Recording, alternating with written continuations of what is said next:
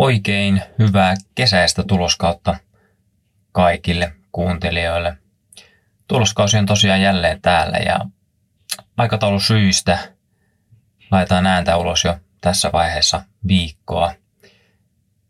Käydään tosiaan tässä läpi hieman tuloskauden kuulumisia, etenkin keskittyen tuonne Yhdysvaltoihin SP500 ja sen yhtiöihin. Vielä raportteja ei ole hirveästi tullut, mutta käydään tässä hieman alkuasetelmia sekä muutamia tuloksia läpi. Minun nimeni on Olli Koponen ja tervetuloa mukaan. Käydään totuttuun tapaan hieman markkinatilannetta tässä, tässä läpi, miten on markkinat eri alueilla kehittyneet. Iso kuvahan ei ole ihan hirveästi muuttunut viime tuloskaudesta. Osakemarkkinat ovat siitä lokakuusta alkaneessa nousutrendissä jatkaneet ja Yhdysvalloissa inflaatio on rauhoittunut suunnitelmien mukaisesti edelleen, työmarkkina on vahva ja palkat nousevat. Nousu on myös tykännyt totta kai niin kuin heikko sentimentti, mikä tässä on ollut koko ajan ja semmoinen taantuman, taantuman odotus, että varmasti osaltaan niin tämmöistä vihattua nousua jälleen saatu aikaan. Osakemarkkina on kehittynyt oikein positiivisesti tällä kohtuu hiljaisella kesäkaudellakin, mikä on ainakin osittain allekirjoittaneen ehkä hieman yllättänyt, tai olisin ehkä odottanut hieman maltillisempaa kehitystä, tai jopa jonkinlaista korjausliikettä tälle nousutrendille, mutta saan sitä olla väärässäkin. Ainakin USAssa isoja liikkeitä alaspäin ole tässä, tässä välissä saatu. Tämä Yhdysvaltojen seuratuin indeksi SP500 on tässä noussut viime tuloskauden alusta noin no melkein 10 prosentilla.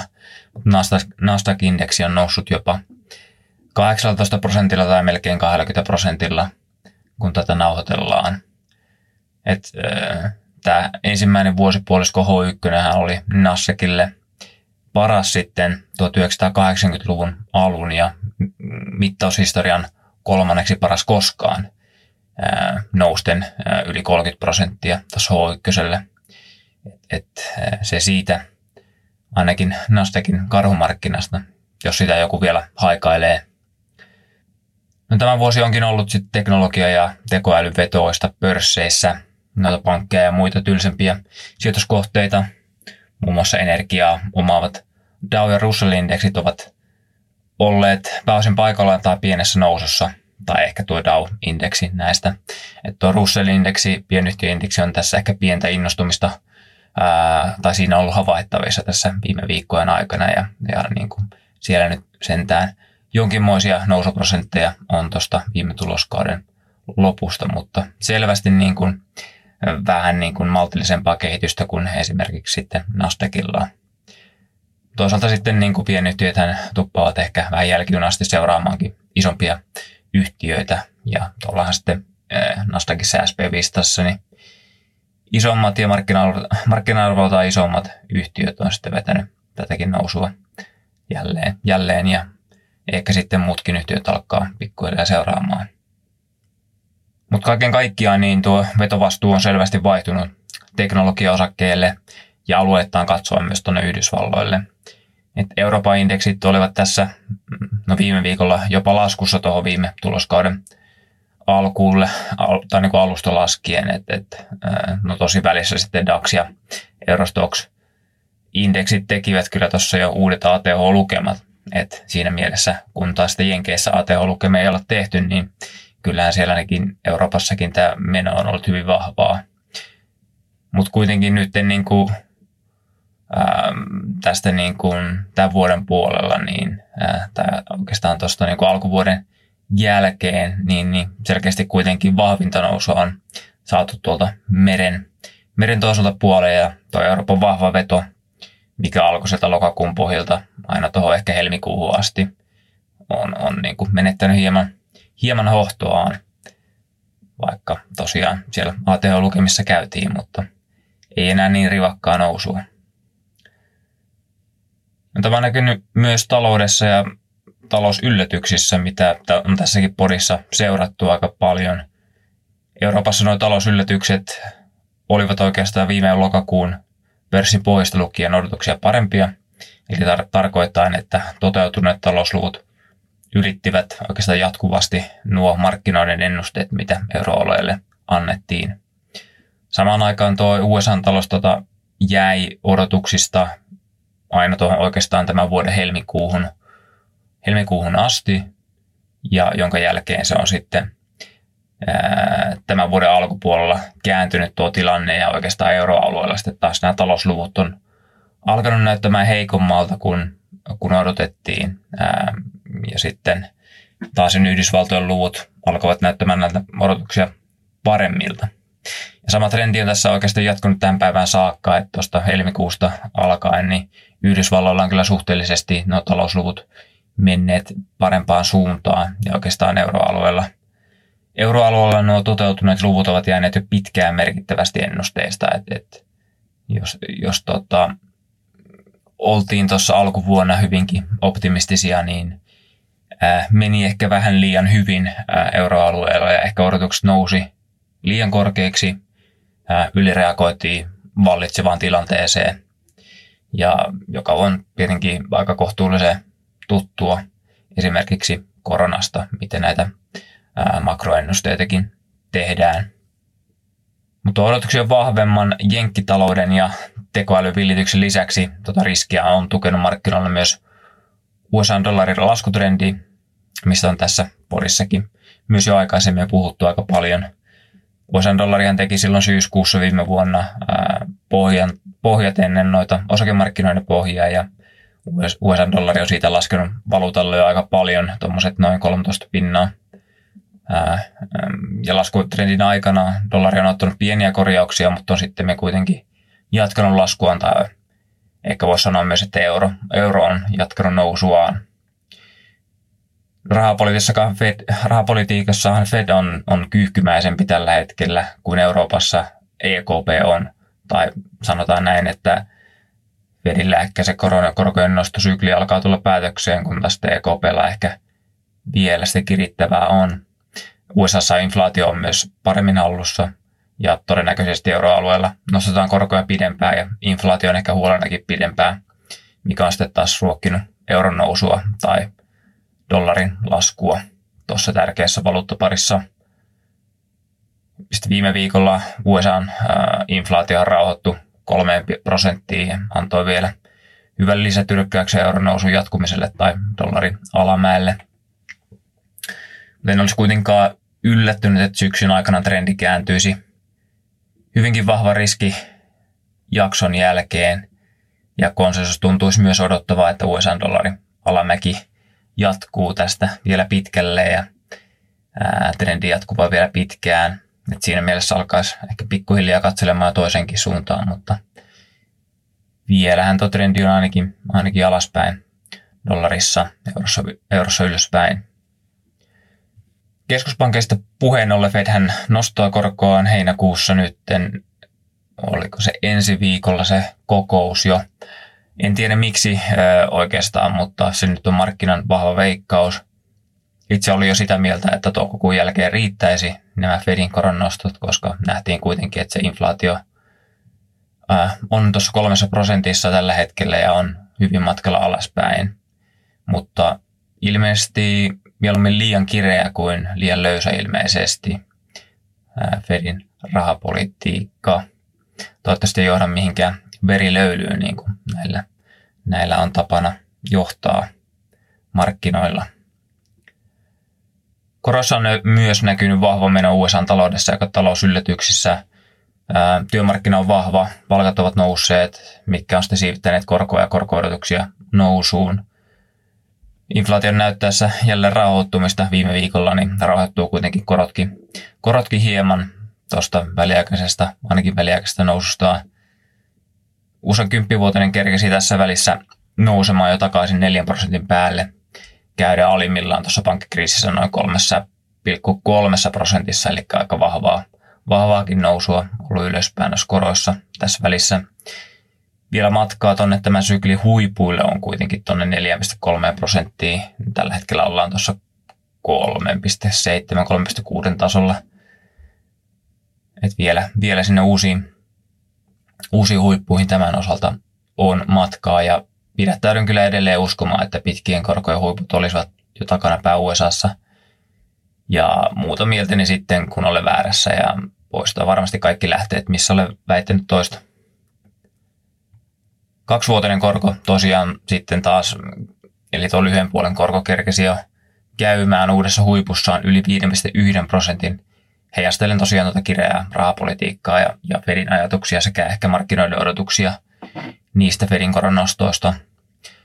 Korkokäyrä on kymppivuotisen ja kakkosen välillä erilainen selvästi negatiivinen, vaikka onkin sitten viime aikoina hieman jyrkentynyt lähemmäksi nollaa.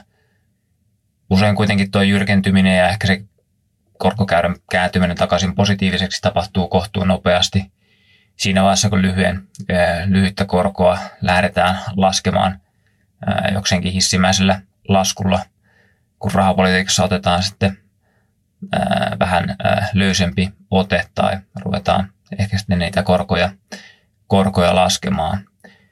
Ja siinä vaiheessa on usein sitten taantuma alkaa jo olla hyvin lähellä, mutta vielä ollaan tuolla negatiivisen puolella. Ja usein siitä niin kuin korkokäyrän positiiviksi kääntymisestäkin on mennyt sitten vaihdellen, vaihdellen monia kuukausia, että tota, ennen kuin se taantuma niin kuin virallisesti päällä. Mutta se siitä niin kuin markkinan kehityksestä, mitä ihan hirveitä muutoksia tuohon trendiin ei ollut nähtävissä. Mennään sitten tuohon SP500 tuloskauden odotuksiin. Viime tuloskausi, jos muistatte, oli erittäinkin hyvä. Sekä ylitysten määrä että suuruus ylittivät 10 vuoden keskiarvot. Tulosylitysten 80 prosenttia yhtiöistä ylitti odotukset ja ennusteet ylitettiin noin seitsemällä pinnalla. Ja tulokset laskivat vain muutamalla prosentilla, noin 7 prosentin laskun odotukseen verrattuna, mikä oli silloin tuloskauden alussa. Eli oikeinkin hyvä, hyvä niin kuin tulos, tuloskausi. Sama trendi voi jatkua nyt Q2, että saataisiin ehkä niin kuin pelättyä parempia tuloksia, mikä voisi antaa sitten lisäpontta pörssien nousulle. Analyytikot ovatkin laskeneet noita odotuksiaan tuloksille tässä niin kuin ennen tuloskautta, mikä entisestään helpottaa näiden yhtiöiden äh, riman ylittämistä. Toisella kvartaalilla tuloksien odotetaan Bloombergin datan perusteella laskeva jopa 9 prosentilla, mikä on nyt noin 2,5 prosenttia enemmän laskua kuin mitä ennuste odotti huhtikuun lopussa, mikä oli silloin Q1, Q1-tuloskauden niin kuin alusta tai loppupuolella. Tuloskasvu odotetaan kuitenkin tulevan ryminällä sitten takaisin tuossa H2 ja kasvun olevan 3 prosenttia siellä. Toi tuloskasvu tosiaan tulee oikeastaan kokonaan kuunnellusella, mihin on ladattu tällä hetkellä kyllä hyvinkin kovat odotukset Yhdysvalloissa. Sektoreittain niin energian, energiasektori vetohan, hyvä vetohan loppui tuossa Q1, kuten ollaan puhuttu, ja se alamäki jatkuu tuossa Q2. Et nyt nuo isommat teknologiayhtiöt sekä ähm, alhaisimmasta energian tai raaka hinnasta hyötyvät yhtiöt vetävät tuota tuloskasvua tällä, tällä jaksolla. Tuosta energia-alamäestä tosiaan on, on ollut puhetta ja sillä noin vaativat vertailukaudet korkeinen energiahintoineen tulevat tässä pikkuhiljaa vastaan. Ilman tuota energiasektoria ää, tuloksien laskuun odotetaan olevan kolme, noin 3 prosenttia kun se energian kanssa oli se 9 prosenttia. Että energiasektorilta odotetaan noin 50 prosentin tuloksien laskua, että aika selkeä, selkeä leikkaus tulossa sinne tuloksiin, ainakin ennusteiden mukaisesti. Mutta sen sijaan markkina-arvoltaan viiden isoimman yhtiön, Apple, Microsoft, Amazon, Nvidia ja Alphabet, tuloksia odotetaan nousevan 16 prosentilla jopa – että näiden yhtiöiden käsissä on hyvin pitkälti, tai aika pitkälti tämä SP500 senkin tuloskauden kehitys ja oikeastaan Nvidia on tuossa niin ihan viime aikoina noussut tuonne ihan kärkikahinoihin aika valtavan tekoälypuumin seurauksena. Tulosmarginaalien odotetaan paranevan tällä tuloskaudella ja niitä parannuksia tullaan tarvitsemaan, sillä kuten puhuttua jo tuossa aikaisemmin, että inflaatio alkaa hiipumaan, etenkin Jenkeissä, mikä tarkoittaa sitä, että liikevaihdon kasvattaminen totta kai vaikeutuu. Ää, että tässä niin kuin tällä tuloskaalalla ilman energiaa laskettuna niin liikevaihto odotetaan enää, enää nousevan noin kolmella prosentilla. Että tässä niin kuin pikkuhiljaa marginaalien odotetaan pohjaavan, tai oikeastaan odotetaan, että ne on pohjannut tuossa viime vuoden loppupuolella jo, ja jatkaa sitten nousuaan tässä tämän, tämän vuoden aikana. Jos katsotaan hieman eteenpäin, niin ennusteisiin vuodelle 2024 ei ole tehty vielä ei ole tehty mitään isoja muutoksia tässä välissä. Yleensä niin kuin vuoden vaihtuessa tai syksyn loppupuolella näihin aletaan tehdä enemmän muutoksia ja kuten tiedetään usein alaspäin suuntautuvia muutoksia.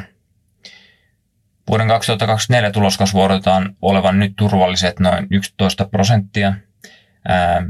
Kasvu nähdään tulevan pienoisesta liikevaihdon kasvun vauhdittumisesta noin 5 prosentin tasolle ja marginaalien jatkuvasta parantamisesta aina lähemmäs koronahuippuja noin 14 prosentin paikkeille, kun ne tuossa vuoden, vuoden 2022 puolivälissä käväisivät noin 11 prosentissa. Eli tuossa niin kuin viime vuoden lopusta niin, niin ää, vuoden 2024 aikana niin marginaalia pitäisi kolmella prosenttia parantua tuossa, tuossa välissä, että päästään oikeastaan tuohon vuoden 2024 tuloskasvu ennusteisiin. Paljon on tehtävää ja, ja odotuksia tuloskasvulle ensi vuoteen ja jos taantuma tulee loppuvuonna, mikä on aika lailla se ää, konsensus ää, tällä hetkellä, voi tätä olla aika, aika haastavaa saada aikaan. Ja sitten taas ehkä toisaalta, niin mikä ne markkinan oikeat odotukset on tuolle tuloskasvulle, en, en usko, että ne on ihan, ihan oikeasti tuolla, tuolla tasolla, mitä tuo 24 ennuste tällä hetkellä näyttää. Siinä hieman ennakkoasetelmia tähän tuloskauteen. Mennään sitten noin SP500 yhtiökohtaisiin tuloskohokohtiin. Ää, oikeastaan tässä tiistaina aamulla, kun on nauhoiteltu, niin ihan hirveästi näitä yhtiöitä ei tässä vielä ole tullut, mutta viime viikon perjantainahan ää, perinteiset pankit pankit aloittivat oikeastaan kunnolla sen tuloskauden näistä vähän isommista yhtiöistä. JP Morgan tuli viime perjantaina ulos tuloksellaan, ja, ää, joka oli odotuksia parempi totuttuun tapaan ja osake oli perjantaina hieman, hieman nousussa muiden pankkien laskiessa, eli suhteellisesti pärjäsi, pärjäsi kyllä hyvin. Liikevaihto oli JP Morganilla noin 42 miljardia, mikä löi ennusteet noin 8 prosentilla. Ää, liikevaihto nousi jopa lähes 20 prosentilla ennätystasoille ja ennätystasoilla olleen korkotulon myötä, mikä myös löi nuo ennusteet aika selvästi. Et, vielä pankit aika hyvin, hyvin joilla tuota kuluttajaliiketoimintaa ja pankkiliiketoimintaa – on, niin pärjää tällä korkokatteella ja korkotulollaan. JP Morganilla kuitenkin on pankkikriisin myötäisinä hankittu tai saatu First Republic ja sen varat avittivat JP Morgania hyvään tai oikeastaan odotuksia parempaan tulokseen. Tuon korkotulon, hyvän korkotulon lisäksi niin hyvän kasvuun vaikutti tämä JP Morganin FICC-kaupankäynnin eli Fixed Income, Currencies and Commodities odotuksia parempi tulos ja investointipankkiliiketoiminnan 11 prosentin kasvu. Et, tuntuisi, että mm, niin kuin markkina-aktiviteetti tuolla velkakirjapuolella ja, ja valuutoissa ja hyödykkeissä on ihan aktiivinen ollut. Mutta että tuo vihdoin tuo, myös tuo pitkään kärsinyt investointipankki puoli pääsi kasvuun kiinni. Että aktiviteetti siellä ehkä olisi piristymissä, piristymässä vaikka no totta kai ehkä heikothan nuo vertailukaudet on, on tuossa tossa puolella, kuten nyt on tässä ää, aikaisemmissa ää, tuloskausipureissa käyty läpi. JP Morganin oikaistu osakekohtainen tulos oli noin 4,4 dollaria, mikä löi ennusteet my- myös noin vähän alle 10 prosentilla. Tämä First Republicin hankintaan liittyen yhtiö kirjasi noin 1,8 miljardin voiton, avittain selvästi yhtiön 13,3 miljardin oikastua nettotulosta. Et JP Morgan näyttäisi kyllä hyvin hyötyneen tästä niin kuin omasta, omasta positiostaan markkinalla isona ja vakaana toimijana. Et ilman tuota First Republicin hankintaa niin tai sitä varoja, niin tulos olisikin ollut selvästi heikompi. Hyvän tuloksen lisäksi JP Morgan nosti ohjeistustaan korkotulojen osalta. Yhtiö odottaa nyt 87 miljardin korkotuloja koko vuodelta 2023 ylittäen on 4 prosentilla edellisen 84 miljardin ohjeistukseen. Lainakanta JP Morganilla nousi jopa 13 prosentilla, kertoo ihan hyvää tuosta aktiviteetista, mutta talletukset laskivat 6 prosentilla jääden ennusteesta. En tiedä, voisiko talletuksien lasku kertoa jo myös ehkä siitä, että rahalle voisi löytyä jotain muutakin paikkoja kuin nollakorkoinen talletustili. Saa nähdä. Luottotappiovaraukset, mitä totta kai pankeissa seurataan, niin olivat 2,9 miljardia, mikä oli hieman yli 2,6 miljardin. Näillähän pankit varautuvat tulevaisuuteen ennakoiden esimerkiksi asiakkaidensa lainojen takaisin maksukykyä. Ja se kertoo usein, usein myös aika hyvin talouden tilasta ja mihin suuntaan se on ehkä menossa. Mutta siinä niin ihan merkittäviä yllätyksiä tuossa ei ollut. Toimitusjohtaja Jamie Dimon oli talouteen ja yhtiönsä tyytyväinen.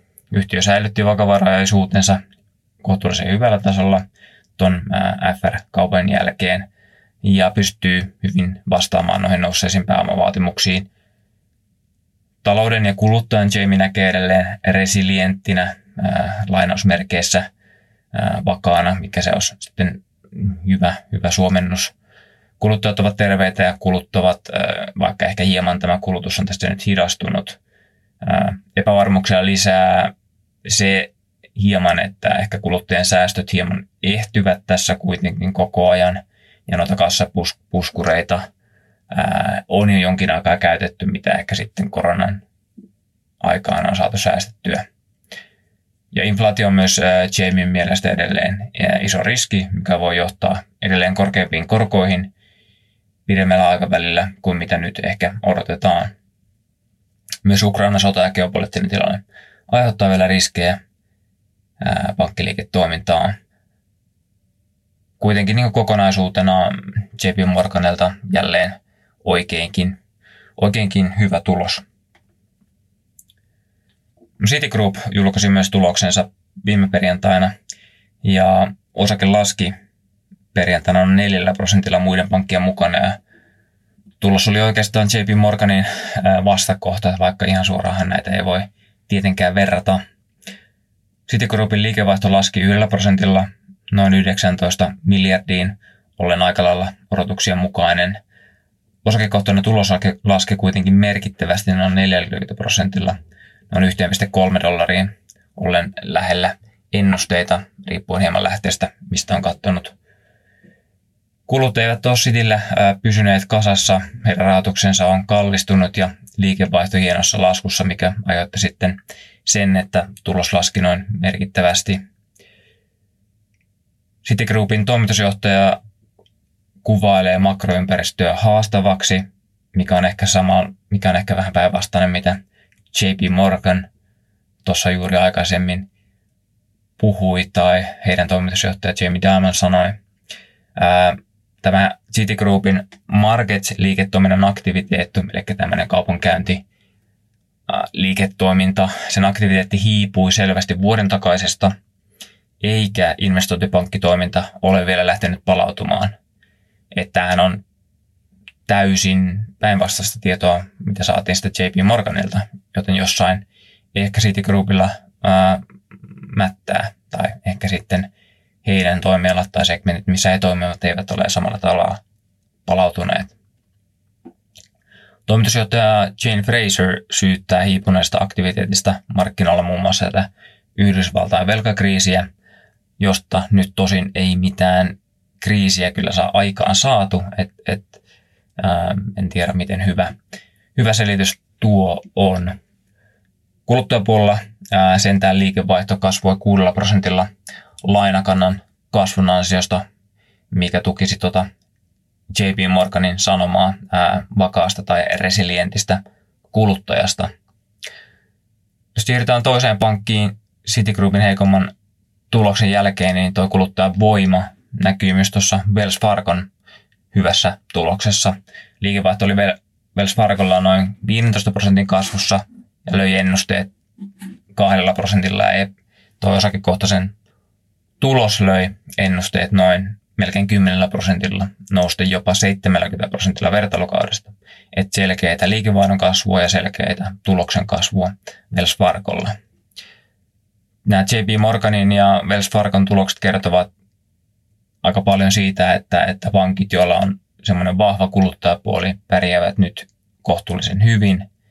Ja tällä viikolla onkin hyvin mielenkiintoista seurata, kun tiistaina raportoivat Goldman Sachs ja Morgan Stanley, ja ehkä he ovat hieman paineessa tässä markkinassa, koska heillä on aika iso sitten investointipankkipuoli, ja sitten ehkä tämä Wall Street-painokin on aika iso, ja saammekin nähdä, että miten hyvin ne tässä ympäristössä ovat pärjänneet.